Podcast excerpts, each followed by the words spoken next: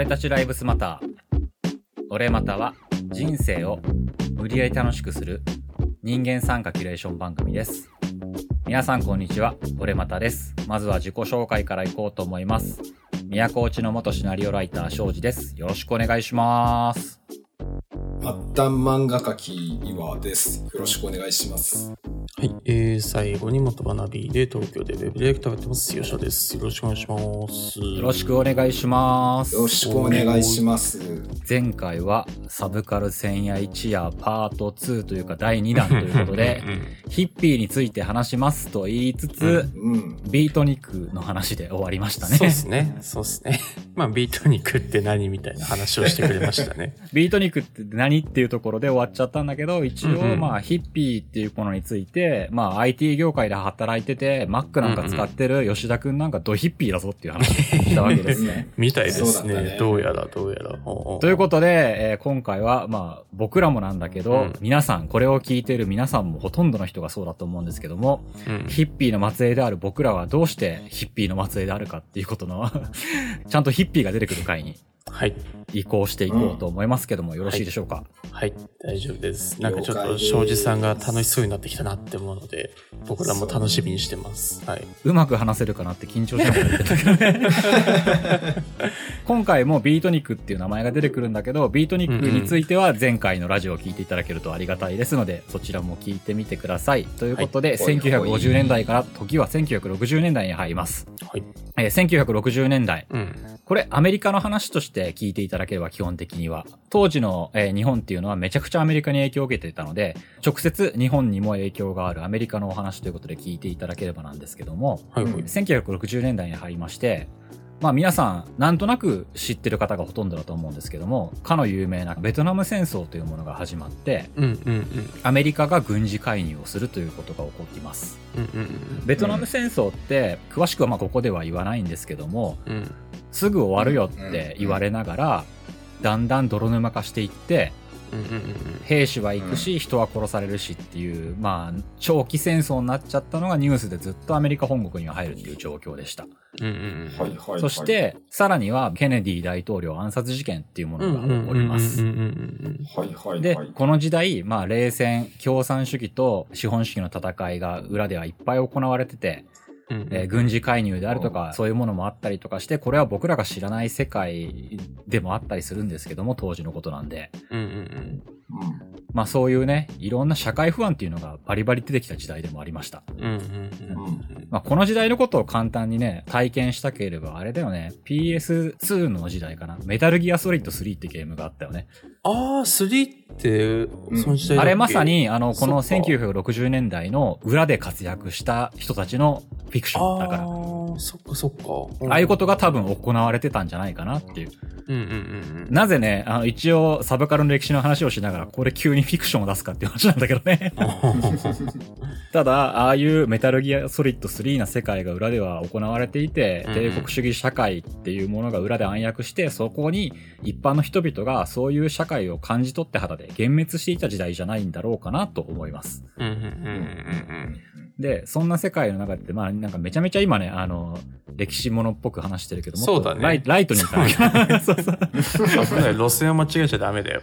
そう、路線間違えちゃダメだな。ここまでにしよう。じゃあもっと軽くいきます。はいはい。えーその中で、まあ前回も話したように、そういう帝国主義的であるとか、オーソドックスな不権政治への反発、まあマッチョイズムとかね、アメリカにあるえーの反発っていうのと同時に、うんセクシャリティの自由だとか、女性の権威だとか、うんうん。あとは、いわゆるそこまで言われてた、あの、アメリカンドリームとか言われる自己実現っていうことに対する若者の反発だったりとか、うんうん。うん。今、この世の中でも日本的な社会の幸せってあるわけじゃない。うんうんうんそういう当たり前な幸せ感っていうのに、えー反発した若者たちが新しいライフスタイルを探求し始めました。うん。なんか今と同じような流れでしょ？本当に。まさに今と同じだよね。ねだから、うんすごく今に通ずるなと思うんだけど、全く今と似てるんだよ。そんな中で、彼らが前面に出した、その彼らがっていうのは1960年代の若者たちね。前面に押し出したのが、包容力と寛容さっていうものに包まれた平和で愛のあるユートピアの世界っていうのを、まあ、思い描いたわけね。なんか柔らかい、どすごい言葉を出してきたね。そうそうそう。うんそんな中で、えーえー LGBTQ であろうと、女性であろうと、男であろうと、権威なんかなくて、すべてがうんうん。包容された、寛容されたダイバーシティっていうのを目指したわけですよ。おー。まさに今の日本っていうか今の世界もね、ダイバーシティって言ってるけど、うん、うだね。それのもっとね、ユートピア思想のお花畑バージョンだよね。怖いね。怖いけど、いあいい、いい思想ですよね。いいいい思想だよね。うんうん。で、それまでの、まあ、スクエアなっていう言い方をよくするんだけど、カチカチに固まったゴリゴリの四角い角の立った価値観っていうのを壊そうとしたんだよね。うんううんうんんまるで現代だと思ったって今吉田くん言ったけど、まさにこれめちゃくちゃこれその通りだなと思って、うん。うん当時なぜこんな思想が一気に花開いてきたのか、ビートニックって前説明した人たちの違いは、これが流行りになったっていうのが違いなのね。ビートニックは一部の、あの、頭が良すぎて、アート世界に走っちゃったインテリの世界だったわけなのね。それを受ける方は若者、影響を受ける若者なんだけど、そんな若者が一斉にそういう世界観をやろうとしたっていうところが違いで、これね、多分1960年代ぐらいって多分テレビっていうものがどんどん出た時代じゃなかったかなと思って。あー、なるほど。うん多分ね、情報をインプットしちゃったんだと思うね、俺。あ、テレビを通して、その若者がそういう思想をインプットしたってこと、ーうんうんまあ、そういう思想じゃないにしても、ん世界のいろんなものを知っちゃったっていうところから。。ああ、うんそういうことね。うんうんこれって今のネット社会でも同じこと言えると思うのね。うん。うんうんうんうんうんうん。ネットがなければ知りようもなかった生き方をしてる人たちだったりとか、うんうんネットがなければ知りもしなかった世界っていうものがあるわけじゃない。うん。うんうんうん人って多分ね、想像力を得るとね、不満っていうものとか何かを壊そうとするとか、現状へのうんうん反発心っていうのが出てくる傾向にあると思うのね。うん。やっぱうんうんうん今の社会はネットの影響でみんなが新しいものを知ったことによって想像力とか見地が広がってしまってうんうん。うんうん。何か自分の自己実現っていうものの解釈の違いに悩んだりとか解放されようとしたりとかしてるっていう世の中になっちゃってると思うんだけどうんうんうん。当時はそれがテレビだったって解釈が俺は正しいかなと勝手に思ったりするね。ちょっと今の言い方だと皮肉的な言い方にもなっちゃうんだけどね。知っちゃったから不満が出たんだよみたいな言い方にも聞こえちゃうんだけど。まあ自分もね、まさにそうだと思って、自分もその中の一人だと思ったら間違いはないんじゃないかなと、これは一つのね、思うんですけども、まあそういうところで現代人とヒッピーがの始まりは似てるところにあるかなと思いまして、この人たち、それにプラスして、前回言ったビートニックの人たちの精神をさらに受け継いだ流行りになっちゃった人たちなのね。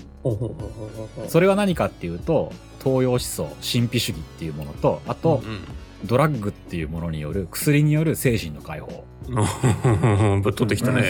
ぶっ飛んできたでしょ？うんね、ウィリアム・バローズさんとかジャック・ケリャックさんとかね、アレン・ギンズバーグさんっていうね、うんうん超頭のいい、ぶっ飛んだ人たちの影響を受けちゃった。うん これ、が流行して、アメリカ人が大多数が本気でそのビートニックの影響を受けちゃって、流行りになっちゃった。はいはいはい。そしたらどうなったかっていうと、うん。ビートニックって人たちはインテリだったわけなんだけど、うんうんインテリでありながら、えー無茶苦茶な人たちだったんだけど、うん。うん不謹慎で不健康で、うん。うん このビートニックの人たちが一般化しちゃうと、みんなサイケデリックなパーティーピーポーになっちゃったっていう。受け手側がちょっとアホだったんだね。もちろん思想もあって、ガチだった人もいたと思うんだけど、まあ、いろんな人がいるわけじゃん。大多数になるほど はいはいは。いそうね基。本的にはパーティーピーポーになっちゃったっていう見解でいいかなと思うんだけど。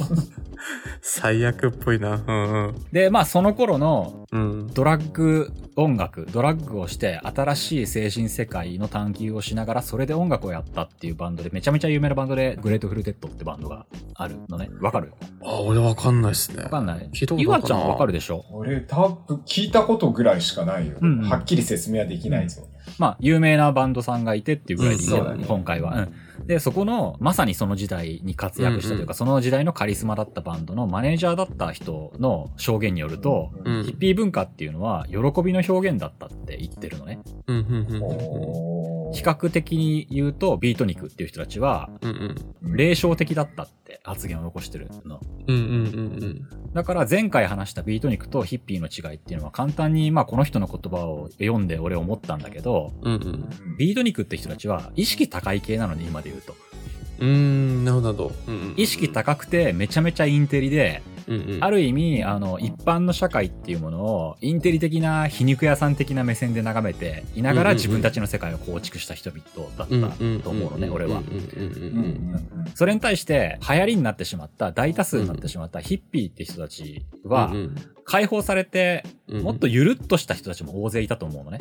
うんうんうんうんで、その冷戦であるとか、ベトナム戦争反対っていうのもすごいあったりとかして、そういうので愛と平和と解放、さらに性の解放っていう、社会問題丸ごとパーティー感覚でやっちゃった感じだと思うのね。で、俺このヒッピーっていう人たちのね、概念をずーっとなんとなくね、読んでて、うんそこでよく出てくるのがね、うん。レクリエーションドラッグの概念っていうのと。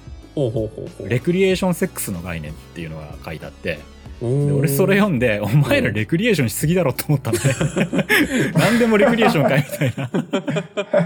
え、それ概念的にはどういう気軽にやろうぜみたいな感じなの？それは。あ、レクリエーションドラッグっていうのは、楽しくラリってみんなで楽しく平和な世界を築こうぜっていう概念で、うんうんうん。もう一個のね、レクリエーションセックスっていうフリーセックスとも言うんだけど、自由恋愛とうんうんか、うん日本語ではいろんな書き方してるんだけど、うん。うんこの解釈って俺言ってるほどなんか、いわゆる誰とでもセックスしますっていう概念ではない気がしてて。日本人の俺たちにはちょっとわかんない感覚かもなって思って、ほうほうほうもちろんそれこそね、ヒッピーっていっぱいいたわけだから、いろんな人が。流行りになっちゃったわけだから、うんうん。それこそ誰とでもやるぜ、それが愛だぜって言ってる人もいたと思うんだけどうんう、ん。もともとこれってね、あの、やっぱキリスト教の概念からの解放っていう意味があったんじゃないかなと思って、うーん。あー、えっと、妻を愛しなさいみたいな、その。うん、それであの、快楽のためのセックスはダメでありますとかって、まあ厳しい。ねカトリックとかだったらあったりするところもあるわけじゃない。うんうん。そういう、あの、宗教的なもっと深い縛りがある中での、えーフリーセックスっていう単語というかね概念なのかなと思って、うんうんなん簡単には、俺には分かんない感覚かなとも思ったりもしたのね。うんうんううん。ん。いくらなんでもね、誰も彼もが誰も彼もとやるっていうだけではなかったとは思うのね。そういう一団ももちろんいただろうけどねっていう。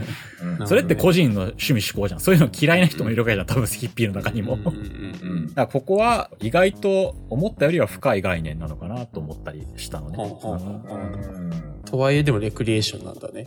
そうそう。でも、レクリエーションドラッグにレクリエーションセックス。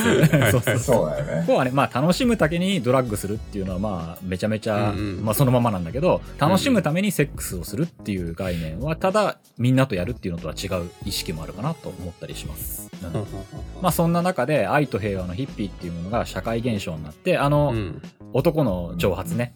うんうんうん。あれってあの頃まではね、男ってやっぱ単発っていうイメージが男で挑発にするっていう人たちが出てきて、うんうんうんうん。で、まあ、それって男も女もないっていう思想もあったりとかするのね。ユニセックス的な思想ってはいいうはいかね。はいはい。そんな中で、えー戦争も反対だし、暴力もないっていうので、もっと自分のいろんな自己実現っていうのをふわっとやろうぜっていうので、うんうん。その中の社会運動の中で、みんな花で飾ろう自分をっていう運動があるあったりとかする。のね、へえ。ほうほうほうだから、あの、この人たちは別名フラワーチルドレンって呼ばれたりとかして、へえ。それ知らなかった。非暴力でね、ちょっとガンディっぽいね。うん、ちょっとガンディっぽい思想でもあるんだけど、まあ、非暴力で花をっていう思想って、今で言うとあの人がやったよね、あの、バンクシーって、現代アーティストの人の、人あの、ゆあの人の有名な絵で、うん。うん。若者が振りかぶって、うんうん。火炎瓶を投げようとしてる、その火炎瓶が花束になってる絵ってあったじゃん、確か。あれってこの思想に近いというか、この思想からの発展というかね、うん。オマージュじゃないかなと思ったりとかして、うんで、こういう人たちがどんどんどんどん、えーお祭りを起こしていきます。お祭りっていうかね、あの、どんどんどんどん、あの、流行っていく。広がっていく。で、そこで、えーヒューマンビーインっていう運動で人間性回帰っていう、まあ、もっと人間らしくみたいなことを求める人々の集会があったりとか、あとそういうヒッピーたちが夏に集まったことがあって、それはサマーオブラブって呼ばれてるのね。ええうん？サマーオブラブってなんか聞いたことあるな。あ、これね、多分。分ね、あれじゃない、公共支援エウレカセブンってアニメ知ってる？あー、それか、エウレカうか。んエウレカのね、あの、エヴァでいうところ、セカンドインパクトみたいなことをね、えーサマーオブラブみたいな単語に。あー、懐かしい。言ってた。懐かしいわがする。それだ、それ。だ。エウレカセブンはね、めっちゃうん音楽、音楽大好きやーっていうアニメだったからね。そっか。うんそう、なんかスッキリした。なるうこのサマーオブラブっていうのは、ヒッピー運動が最初だったら、今度それのもうちょっと後の年代にはセカンドサマーオブラブっていうものになったりとか、んちょこちょこ使われてる単語だったりもする。そしてこういういろんなヒッピームーブメントっていうのが起こった中で、名前ぐらいはみんなが知ってるロックフェスティバル、伝説のロックフェスティバルってものが行われていくわけね。ウッドストックうん。って有名だよね。知ってます。さすだっがに知ったてります。とか、うんえーあ、とワイト島とか、うん、うん、うんうん。今じゃ多分できないね。あの、商業が入ってくるとできないようなフェスティバルね。で、あと、まあ、ワイトと、さっき言ったのと、モントレーポップフェスティバルとか、何個かあったわけで、そんな中でヒッピーっていうのは、えーどんどんどんどん大きくなって、もう大流行りして、若者たちの主流になっていくわけね。で、そんな中で、スティーブ・ジョブズっていう後にアップルを作る人なんかもはう、出てきたか。このガチフラワーチルドレンとして生きてたわけね。あ、そうなんだ。だからあの人が、かっこよく禅の東洋思想とかって言ってたのは、ここから来てるわけね。あ、そうなんだ。うん。なんかビジネス書とかだったらね、俺、ジョブズ読んだことないからわかんないんだけど、もっとなんか、クールに禅を極めて自己統一して。なんか、ミニマリストで、うんなんか効率的な感じで書かれてると思いますよ。多分すごい偏見だけど、多分そんな感じで書かれてるんだろうなと思うけど、うんうんうんジョブズはそうじゃなくて、LSD でぶっ飛んでただけだと思う。シンプルヒッピーなんですね、彼は。俺もすげえ知ってるわけじゃないから、うんあ怒られそうなんだけど、よく知ってる人には。うんまあ、ドヒッピーだったと。うんうん。で、この人が、このドヒッピーが世界を変えちゃうっていう未来が起こるわけなんだけどね。ああ、それ面白いですね。そう考えると。うんうんこの人がコンピューターを作ったってこともすごい面白くて、その後の話でちょっとまあ、あの、また話したいんだけど、それを覚えておいてもらいたいのが一個あって、うんうん。で、まあこんな時にロック音楽っていうのが流行って、今言った音楽ロックフェスティバルにも、うんうん。一番有名な人言ったらジャニス・ジョプリンであるとか、ジミ・ヘンドリックスって人がいるよね。うんうんう。うんんで、まあドアーズだったりとかいろんな人が出てくるわけなんだけど、もちろんその中にビートルズっていうのもいたりとかするのね。うんうんうんうんで、ビートルズ言ったら、この一番ヒッピームーブメントが盛んだった1967年って言ったら、うんサージェント・ペパーズ・ロンリー・ハーツ・クラブバンドってアルバムが出た頃かな。うーん。何入ってるやつでしたっけ、曲？俺ね、あの、あれ、えービートルズのね、曲の中でね、一番好きなね、A Day in the Life って曲がこれで最後入ってたりとか、あ。あとはあれだね、ルーシー・イン・ザ・スカイ・ウィズ・ダイヤモンドとか。あー、出てこないな。なんだっけな。はいはい。で、このルーシー・イン・ザ・スカイ・ウィズ・ダイヤモンド、ちょうど言っちゃったからちょっと説明すると、これって頭文字取るとね、LSD になるんだよね。お お。で、曲の内容も、うん。LSD ってわからない人にはちょっと軽く説明しとくと、幻覚剤のドラッグで、うんうん。まあ、目に見える景色がね、いろんなことになっておかしくなっちゃうっていう薬なんだけど、うんうんそれをやった時のような体験のような歌詞になってるんだけど、一応これはジョン・レノンは否定してるんだよね。そうじゃない？あそんだそそんなつもりで書いた曲ではないと。うん。うんうんうんあ、あとね、この頃のね、ビートルズもね、やっぱこういうヒッピー思想っていうものへ影響を受けてて、うんうん。これね、ごめん、今ちょっと思いつきで話すから、もしかして違ってたらごめんね。うんただ、めちゃくちゃ面白い話だったから、あのー俺好きな話めっちゃハードル上げんな。ビートルズのメンバーね、まあ、ヒッピー思想にハマって、うんうん。インドのね、なんかめちゃくちゃ偉い僧侶がいて、うんうん。その人に会うためにインド旅行に行ったらしいのね。えー。ううんんうんうん。すげえ人だって思ってて、その人に会いに行ったんだけど、その人がなんかそういう集会をやってて、ビートルズ興味津々で見に行って、うんうん。その中で煩悩からも全て自由になってる偉い和尚さんって思ってた。まあ和尚さんというかまあ、日本の感覚じゃないけど僧侶って思ってたら、うんうんうんうんその、えー集会に来てた中の一人の女の人、急にお前帰れって言ったらしいのね。なぜ帰れって言われたかっていうと、そのうん。僧侶が言ったのが、えーうん。すげえ今砕けた言い方で言うんだけど、お前見てるとムラムラするから帰れって言った なるほど。そうそうそう。お前は俺に煩悩を、あの、呼び起こさせるから、お前はここにはいてはダメだみたいなことで帰らされたらしいんだけど、それ見たビートルズが、うん。めっちゃ煩悩から自由になってねえじゃんと思ったらしいのね。すごい我慢してた。すごい、そうそうそうそう、全然自由じゃねえじゃんって失望してずっ、と我慢してる。で、まあ、あの、失望して帰ったっていう話があって、そのインド旅行自体めちゃめちゃ疲れて帰ったらしいんだけど、そのめちゃめちゃ疲れたって帰った曲が I'm So Tired って曲になった。なんだ。いい話ですね。いい話それは。これ多分ね、相当俺の意訳が入ってるかもしれないから、もし違ったらごめん、俺の脳内に残ってた話。そんな話を聞いたことがありますっていうのと、あ、あと、このアルバムのね、ルーシー・イン・ザ・スカ・ウィズ・ダイヤモンドだったら、さらにいらん話一個入れたくなっちゃうんだけど、もうちょっと後の話なんだけど、あの、うん。アウストラロピテクスのルーシーって知ってる？世界で初めて見つけた、あうの、んうん。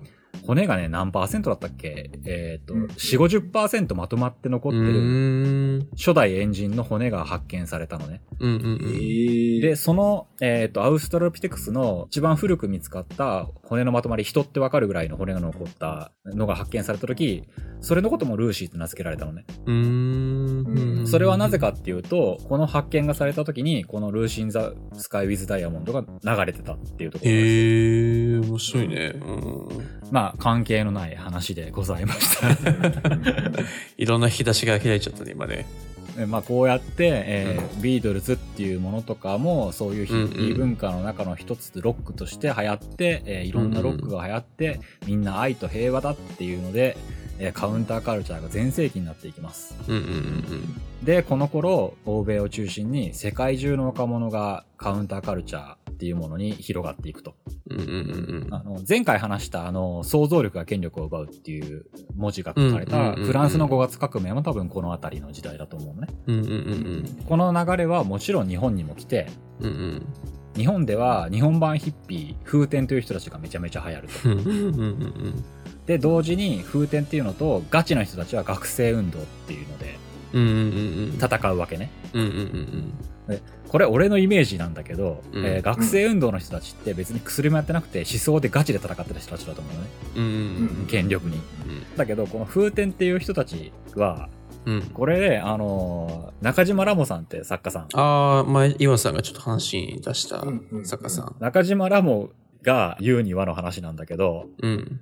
あの人はヒッピーと風天って違うって言ってるみたいで、うんうんうんなぜかっていうと、ヒッピーって一応カウンターカルチャーっていう思想があったって言ってるんだけど、風天違うじゃんっつってて、うん。うん。あいつら思想とかなくて、ただラリってチャラチャラしただけじゃねえかってあの人言ってんのね。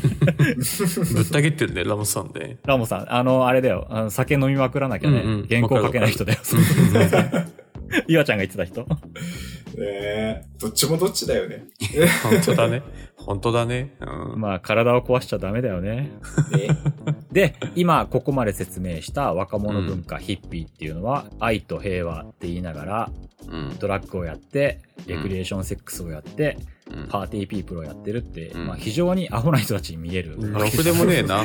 ろくでもなく見えるのねうんうん。じゃあ今度、えーこういうヒッピー、サイケデリック運動っていうものに、まあこのドラッグをやるってところからサイケデリックっていう言葉が、まあもちろん来てるんだけどね、運動としては。これを、じゃあアカデミックな方向から見ていこうと思います、次は。おー、そんなことができるのかい？できるんですよ、これ。ええた、だ、これができる上に、余計、うん。ヒッピー頭おかしいなって思うんだよ。そうなんだ。今、一般人が、えーうんヒッピーっていうものになって、流行って、ヒットしましたと。ヒッピーさんたちが。うんうんうんはいはいはい。みんなヒッピーみたいな状態だ。みんなヒッピー。はいはいはい。で、これ、前回のビートニック会で、ちょっと名前だけ出した人なんだけど、うん。ティモシー・リアリーっていう方がいました。うん。出したっけ？そっか。う。うんんもう忘れてるぐらいでちょうどいいんだけど、うん。このしティモシー・リアリーさんっていう人は、うん。ハーバード大学の教授で、心理学者です。えらい賢い。えらい賢い人ね。うん。どっちかというと、まあ、俺らの番組じゃなくて、バイリンガリレオの方ね、完全に。うん。おちゃんと俺した方ねらは多分、あの、愛と平和でラリってるヒッピーの方なのね、一般の。こ。のティモシー・リアリーさんめっちゃアカデミックな人と。ほうほうほうほうんで、この人のハーバード大学教授である、えーティモシー・リアリーさんの研究内容っていうのが、う。うん。幻覚剤による意識の解放と人格研究だったのね。怖い、怖い、怖い、ヒッ怖い。ピーじゃん。そう、ドヒッピー。それで、うんえーこの人ね、ドヒッピーっていうかヒッピー運動の火付け役だったりする立場なのねええ。ええで、この人マジで、あの、ドラッグによって、人間っていうものが解放されて、うん。平和の世界が作れるっていう提唱してた人で、尖ってるね。あのさうん、アイソレーションタンクってわかる？はい、なんだっけ？聞いたことある。なんだっけそれ？水に浮かかぶ感覚みたいなのをタンクの中でやって、自分の体の感覚っていうのを一切なくして、瞑想するみたいな機会があるわけじゃない。うんうんうんうん。はい裸になってなんか、そういう機械の中に入って、はいはい。五体の感覚を完全になくすみたいなことで、うんうん。えーリラックスするみたいなやつがあるんだけど、うんうんうん。あんなもんよりドラッグの方が上だっつってた人なので、捕まってしまえ、そんなやつ。それで人間による解放とユートピアの構築が LSD によって実現するって言ってて、すげえな。サイケデリック伝道師だったのね。やべえな。その人の有名な言葉が、ターンオン、チイン、ドロップアウトっていうスローガンがあるんだけど、おおおまあ簡単に言うと覚醒せよ、同調せよ、脱落せよみたいな 言い方なんだけど、ドラッグでね、ドラッグで。ラリレってことね。そうそうそう。それを言って伝道師になっちゃった人なのね。すげえな。で、この伝道師がハーバード大学教授っていうところがまた面白いんだよね。いやーマジのインテリっていうところがねはっきりと法律なんて関係ねえって言ってるわけだもんね。もはや。そんで、この人ね、もっと笑うんだけどね、あの、俺大爆笑したのがね、この人のね、書いた著書がね、やばくてね、日本語訳だからちょっと原文の感覚は俺にはわかんないんだけど、とりあえずうん、放題でめっちゃ笑ったんだけど、チベット死者の書、サイケデリックバージョンっていうのを書いてあ いいね。る。いいでしょ？いいなぁ。もうやばいでしょ？やばい。面白だなさらにこいつ、サイケデリック伝道師になりながら選挙にも出馬しようとしたのね。政治に行こうとした政治にも入ろうとして、で、うんうん笑うんだけど、その時の選挙応援ソングがね、ジョン・レノンの作ったね、あの名曲カムトゥゲザーなんですよ。マジで？イケイケでしょ？ビートルズにまで曲使ってもらって。ダメだ。落とせ。ティモシー・リアリーさん。で、どうなったかっていうと、うえまあ選挙期間中にマリファナ所持で逮捕される。ん。でしょうね。それで、うんうん。投獄されますと。うん。逆によく今まで投獄されてなかったっすね。そうだよね。なぜ登録されてないんだ？それで、投獄された後どうなっていったかっていうと、ここがめちゃめちゃ俺、興味深いところだったんだけど、まあ、これまでの俺またとも繋がる話になってくるんだけど、投獄された中では、宇宙とコンピューターにはまるのね。で、この人ね、うん。あの、サイゲディックの伝道師からね、どうなっていったかってなるというとね、うんサイバーパンクになったんだよ、この人。ヒッピーからサイバーパンクになったの？獄中でね、宇宙移住計画っていう構想をまとめて、宇宙への興味をバンバンやった後、うんだんだんその頃からコンピューターってものが世の中に出だすわけね。うんうんうんうん。そうだ、時代だよね。うんうんうん。いろいろ今まで話した流れと繋がっちゃってちょっと面白いんだけど、うんで、コンピューターってものをこの人知ると、うん。これやべえなと思って、うん LSD から、うん LSD コンピューターじゃんと思い出すのね、この人。宇宙移住っていうところをサイバースペースっていうところに置き換えて、サイバースペースへのジャックインをこの人夢見ちゃって、うん電脳空間。電脳空間の中は LSD のトリップ体験の代わりのものだって定義しちゃって、で、コンピューター使って自分の脳みそを再プログラミングすることを提唱したっていう最後になっていくわけね。もうね、頭が良すぎるんだよ。わ そう、頭が良すぎるのよ、この人も。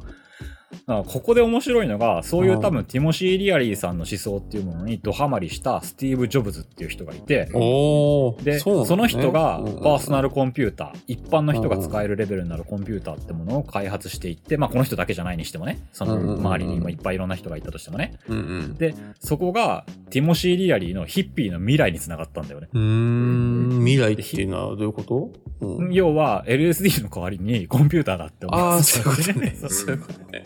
ヒッピー思想は、あの、サイバーパンクに昇華されちゃうっていう。えー、あのなんか裸でフリーセックスだっつってた人たちが IT に行っちゃそうう、んだ。IT になっちゃう。だから、吉田くんも、スターバックスでマックを広げてる人たちも、ヒッピーの末裔だって俺は思ああ、った。そういうことね。なるほどね。なるほど。なるほどね。だから、既成概念の破壊とか、新しい世界であるとか、幻覚世界というか、自分の目で見える以外の世界っていうものが全うんう部、ん。コンピューターとサイバースペースによって、未来として生まれ変わって、今に至るみたいな流れがあるんじゃないかなと俺は思う。うーん。そうそうティモシー先生の提唱するものをなぞっていくと、我々のインターネットやサブスクに時間を費やしてるのはまさしくジャックインしてるってことそうそうう。そうそう。ジャックインして、まあ、ラリってる状態だよね。ドラッグ決めてるってことだねそうそう、ドラッグ決めてるんだよ。そうか、ヒッピーだね。とんでもねえやつが諸悪の根源にいましたね。そうそういたね。いましたよ。僕ら知らないうちにヒッピーにされちゃってたそうそうそうそうそう。怖え。だからネットというドラッグのやりすぎは注意しましょうみたいな感じだよね。あ、でも思想がなければヒッピーじゃないんでしょ？いや、でもあれじゃん。あの、自己実現とさ、既成概念への破壊を思ってるわけじゃん。自由だって。そこまで思ってない。そこまで思ってない。そんな強い思想持ってない。そこまでともさ、なんだろう、うん人種差別だとか、ああいうところからは自由になりたいっていうのはあるわけじゃない。いや、もちろん。でもほらさ、時代もあって、やっぱ昔の方が今よりガチガチだったわけじゃない、うんうんうんそういう、こう、モラルの規範にしたって。うん。今の時代なんかそのガチガチな部分が緩いようにな雰囲気が出てるわけでしょ？いろいろ。ほら、ヒッピーの未来が実現してる中に住んでる一市民じゃん。ヒッピーじゃん。そうだけど、基準が違うんだよ、基準が。基準のハードルが変わってるから、だから今の時代のヒッピーはもっとイかれた自由思想を持ってないと、ヒッピーになるほどねああ、なるほど。でも、そこの話、先にしちゃってもいいか。でも、あれじゃん。うん僕らがね、まあ、そういうヒッピーの流れを受け継いで、今の現代に至るっていうのは、今の話でなんとなく分かったと思うんだけど、そうだね、うんそうだね。ね、初代アウストラロピテクスなヒッピーのまんま現代に生きる人々もいるわけじゃない？まだいるの？そんな人？あの、なんか俺ね、うんあの、調べたわけじゃないんだけど、うんうんなんか長野の山奥にいるって聞いたことあるよ。なんだっけ、そんな話あったね。はいはいはい。なんか言ってたよな、その話。なんかね、ああちょっとごめん、今俺すごいこれ、全世界に放送するには、あまりにも拙ない、調べてないことなんだけど、うんうん長野の山奥にいて、コーヒー豆のネット販売をして、なんか、それで稼いでヒッピーをやってるって噂を聞いたことあるんだけど、なんか、長野ヒッピーでググると、長野にコミューンがあるって言い出したうんうん。記事がいっぱいあるんですけど、なんか最終的にやっぱ麻薬かなんか作って捕まってるっぽいっすよ。ヒッピーだ。緩やかな大麻コミュニティって書いてある。うん。ね、そういうね、ガチのね、60年代のままのヒッピーっていう人も今、まあ、あ、そういうことか。そうだね。なるほど。いっぱいいるでしょ、いると思う。うん世界中に、まだまだ。うんそうだね。そういうオールドスクールヒッピーもいれば、ね、吉田くんみたいなね、そうですね。IT ヒッピーチルドレンもいるわけでね。そうですね。うんまあ IT 最系の人はね、やっぱ何かとこう自由になりたがるとか、そでしょ？の差別をなくそうとか、うんなんか今の言葉で言うと意識が高い系っていうような人たちって、なんか今の話を聞くと、あれ根源は、その、あの変態のビートニックの人たちっぽいなっていうのは、でしょ、なんかつながりがあるように。に感じてしまうんだよね、うん俺は。ああ、でも確かに、でもそう考えると、オールドスクールヒッピーはさ、そのうんうんオールドスクールの、うんマリファナ式瞑想 に縛られてる感じはあるから、ちょっと今のヒッピーにはついてこれてないよね。ね。サイバーパンクに行けなかったんだ。うん、そうだよね。下脱しないと。下脱して堕落しないと、もっと。要はあれだね。エロサイトにアダルトサイトに没入せよってことだよ。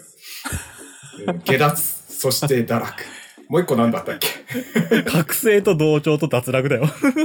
それこそ VR で、VR で AV 見たらもうそれは、すごいんじゃないですか？ヒッピーだよ。ヒッピーだよね。ヒッピー。うんジャックインしてね。うん電脳空間だし。ジャックインした後にね、トリップしてるよね、それいや、ほは。んとほんと。えーでもじゃああれだね。ソードアートオンラインとかとんでもないヒッピーアニメだ、うんとんでもねえアニメだ、あれは。危険だよ。ちなみにあれヒッピーアニメだったんだね。ああ、それ面白いな。危ねえな。危ないぞ。でもさ、俺今、かなり、えーもしかしたら暴論を言ったのかもしれないけど、やっぱそう考えられてくるでしょ。なんかそんな気が面してきて白いね。うん。うんそう思った時、すごく俺は面白いなと思って、その現代とヒッピーってね、もう、ねうんうんなんか古い人たちってイメージだと思うんだよね、みんなの中では。うん。うん。いや、そう、本当にそう。うんだけど、脈々と受け継がれて、今があるってなると、あの人たちが今の僕らを作ってるっていう、なんかそういうね、なんか、嫌、嫌だけどそうなんだろうな。うんそうそうそう、うん大半の人が嫌かもしれないけどね。なんか、なんか嫌なんだな。なんかでも面白いよね。そういう文明が当然時代とともにね、コンピューターであったり何だったりっていうのが進化して当たり前に便利だからって使ってたはずのものが、うん。あの博士の提唱するヒッピー論にねすっかり当てはまってしまってるっていうのはなんかちょっと面白いよちょっと面白い便利だから使ってたはずなんだが、その通りになってしまっているっていうのはね。でもさ、俺、レクリエーションドラッグもレクリエーションセックスもしてないからさ、なんか、なんだよって思いますよね。それ。え、でも、吉田くん、わからん。今の時代の、あいや、言わんとしたことが分かったぞ。俺、やってるんだ。全部。うん。そう、やってるんだよ。やってるんだわ。電脳空間でやってるわ。あ、本当だそうそう、そういうことだよ。美少女ゲームじゃん。ねあ、美少女ゲームでしょ？あれ、完全にさ、ふレクリエーションねセックスレクリエーションセックスでしょ？レクリエーションドラッグとレクリエーションセックスでしょ？本当だ。うわ。怖っ。やってるわ。ヒッピーじゃん、俺。え俺ヒッピーだ。でしょ？そして、今の IT 業界の人は、カフェを転々とするノマド、ジプシー思想っていうのもヒッピーでしょ？ヒッピーじゃん、あいつー、らあ、いいな、面白いな。吉田くん、電脳空間で解放してたもんね、自分が。そうだね。同調、そして解放。俺ヒッピーじゃん。絶対覚え下ない。下脱下脱だっけ？え、面白いじゃん。面白いじゃん。いいね、面白い。うん。こういう、ちょっと最後まで聞いて、なんとなく理解できた、こういう話をちょっとしてみたかったなっていう、うんうん今回は俺の、いいね、いい話。いやいい話でした話。うんお俺ヒッピーだなっていう気づきが。我々はヒッピーでした。うん、なんてことだ。こうやってね、多分今うんね、ポッドキャストでね、うん、これをダウンロードして聞くなんてね、まさにね、ヒッピー的行為だよね。ジャックインしてるね。ジャックイン中です。ジャックイン中だよね。うん同調中だよね。でしょ？うんあれ？これはヒッピーなの？サイバーパンクなの？あ、それは、あ、ニアリーイコールなのか？ニアリーイコールと俺は思ってしまった。そうだよね。そういう話だよそうだよね。ね。あの、サイケデリックの伝道師がね、サイバーパンクになっちゃったんだもん。そうだよね。そうだよね。いや、面白い。お吉田くんの突き詰めた普通がすでにヒッピーだったっていう、そのね面白さよ。おー。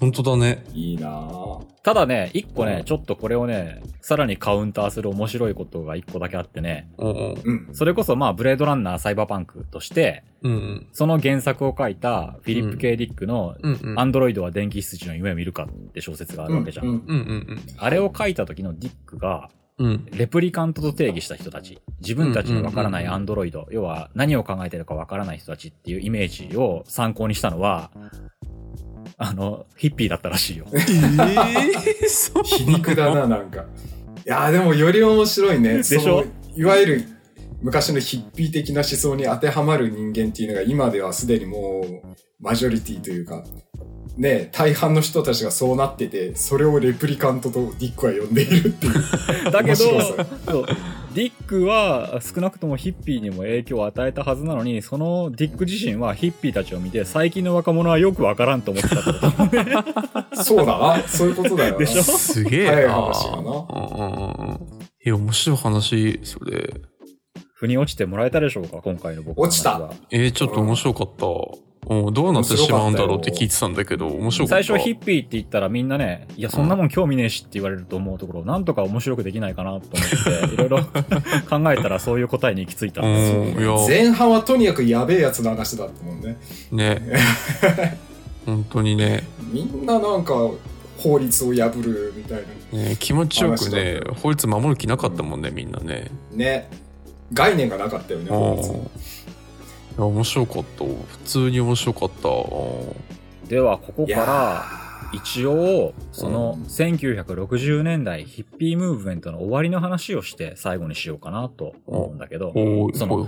時は昔に戻ってね、はいはいはい。愛と平和のヒッピーの終わりなんですけども、うんうんうん。そうやって非暴力、愛、ヒッピー、既成概念を打ち壊しますっていうヒッピーたちが全盛期の1969年にうんう。うんん有名な事件が起こってしまいます。チャールズ・マンソンファミリーによる、うんうん。えーシャロン・テート惨殺事件というのが起こります。チャールズ・マンソンってね、有名でね、あの、マリリン・マンソンの名前の元にもなってるんだけどね、ヒッピーのコミューンを作って、みんなと共同生活してたカリスマの人なんだけど、うんうん。まあどっちかというとね、そのヒッピーっていうコミューンっていうものが共同生活が行き過ぎて、ちょっとカルトっぽくなってたのね。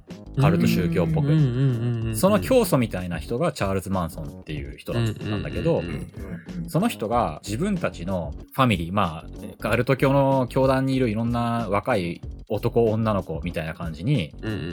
命じて、でその頃ね、あの、ハリウッド女優だったシャロン・テイトっていう人がいて、これ、有名監督のロマン・ポランスキーの妻だったんだけど、当時。で、お腹にも子供がいたんだけど。夜中にその家に押し入って、シャロン・テイトを、まあ、ひどい殺し方しちゃったと。